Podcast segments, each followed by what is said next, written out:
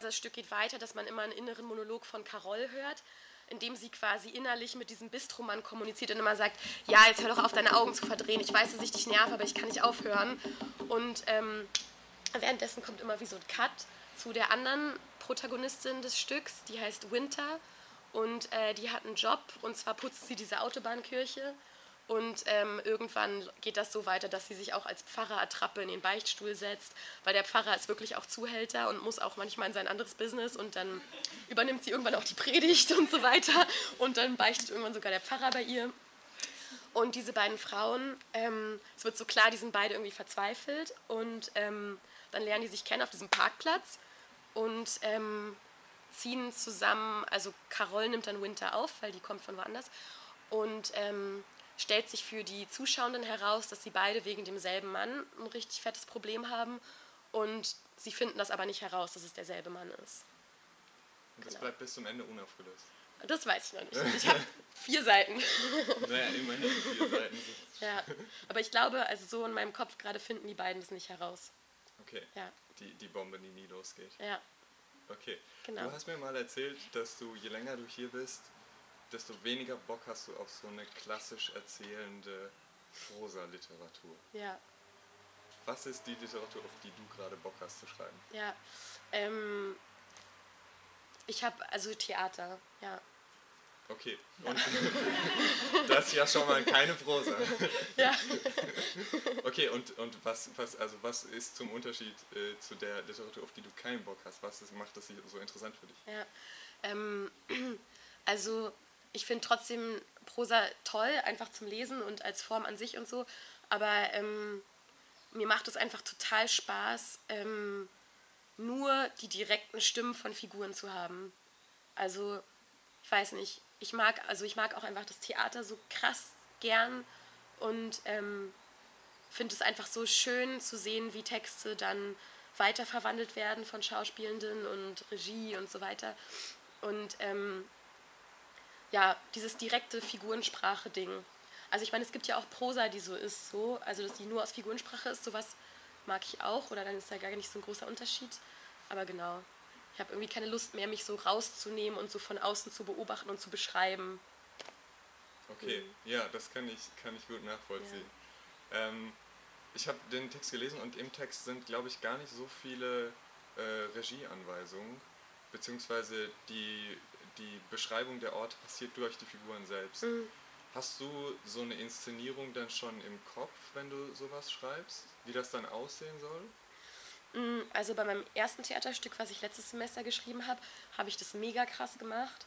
Da ich das Gefühl, ähm, also wenn man sich jetzt an alles halten würde, was da steht, dann bräuchte man jetzt keine Regie mehr oder so, weil der Text alles erklären will. Und es stört mich aber im Nachhinein voll, weil ich das Gefühl habe, es ist gar kein richtiges, also es ist gar keine Dramatik eigentlich. Und der Text, der Figurentext muss halt das alles beinhalten. Und wenn ich ähm, immer schreiben muss, was genau für Handgriffe die Figuren jetzt machen, dann ist mein Figurentext wahrscheinlich nicht stark genug. Und darum versuche ich bei dem jetzt wirklich mich nur an Ortsangaben, also als einzige Regieanweisung Ortsangaben mhm. zu halten, ja. Ich hatte jetzt tatsächlich als Regieanweisung noch drin, dass ihre Hand trommelt, ja. aber das ist sowas von überflüssig, weil es in jedem zweiten Satz gesagt wird. Ja, das ja. kriegt man, glaube ich, relativ schnell. ja. ja. Äh, die Figuren in dem Text sind jetzt recht skurrile Figuren, also und auch die, die Situation ist ja irgendwie super weird.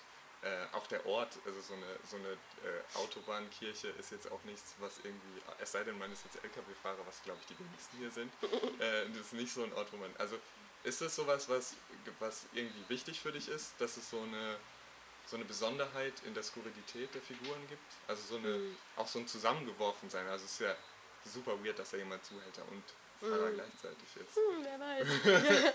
ähm, auch wieder lag halt nebeneinander die beiden Geschäfte, ne? Ja. Ähm, ähm, achso, Skurrilität, ja.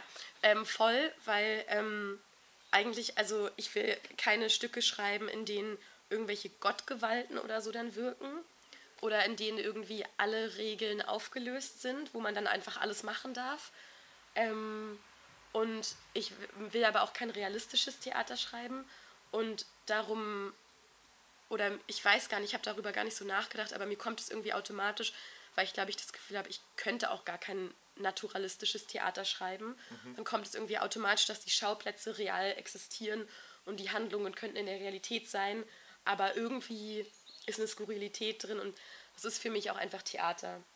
Also Theater ist für mich einfach ein extrem skurriler Ort.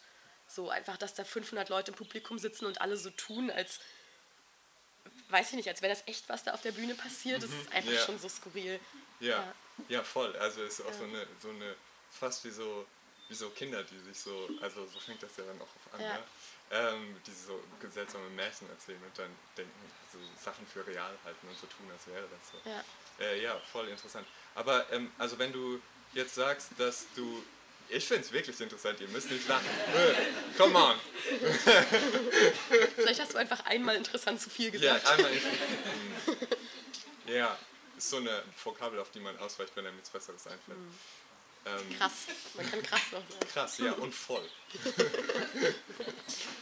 ähm, aber so wie du das jetzt gerade beschrieben hast, klang das so, als dürfte das nicht in sowas abdriften, was so, naja, vielleicht so, ein, so sensationsgeil oder so ist. Also nicht mhm. zu sehr over the top. Ist es dir so wichtig, dass man noch so einen Anker hat, wo man vielleicht sowas wie Menschlichkeit oder sowas in den Figuren hat? Also dass mhm. das irgendwie trotzdem, und hast du manchmal Angst davor, das zu verlieren, wenn du mit solchen mhm. Extremen arbeitest?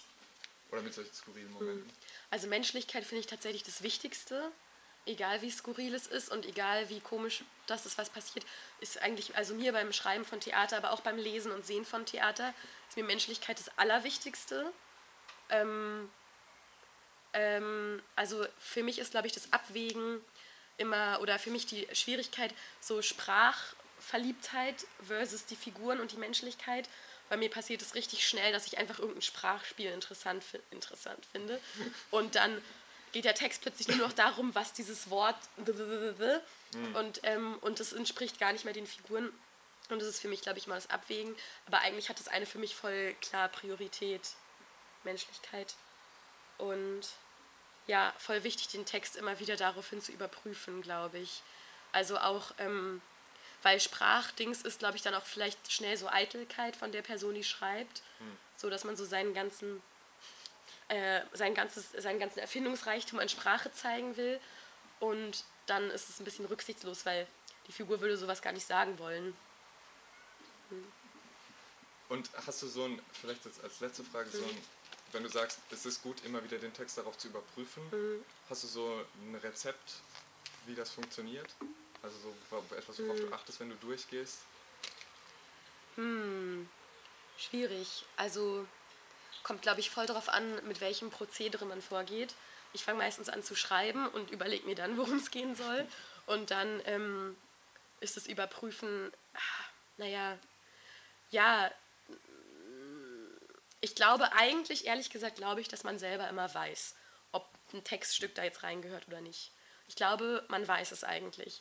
So, okay, das gehört da rein oder nein, ich mag diesen Text einfach und will den nicht hergeben. Ähm, glaube, da hat man selber schon ein Gespür für. Es ist dann eher nur so, ob man es schafft, seine Darlings dann. Ja. ja. Okay, ich wünsche dir, dass du es schaffst. Vielen Dank, Danke. dass du für uns gelesen hast. Danke.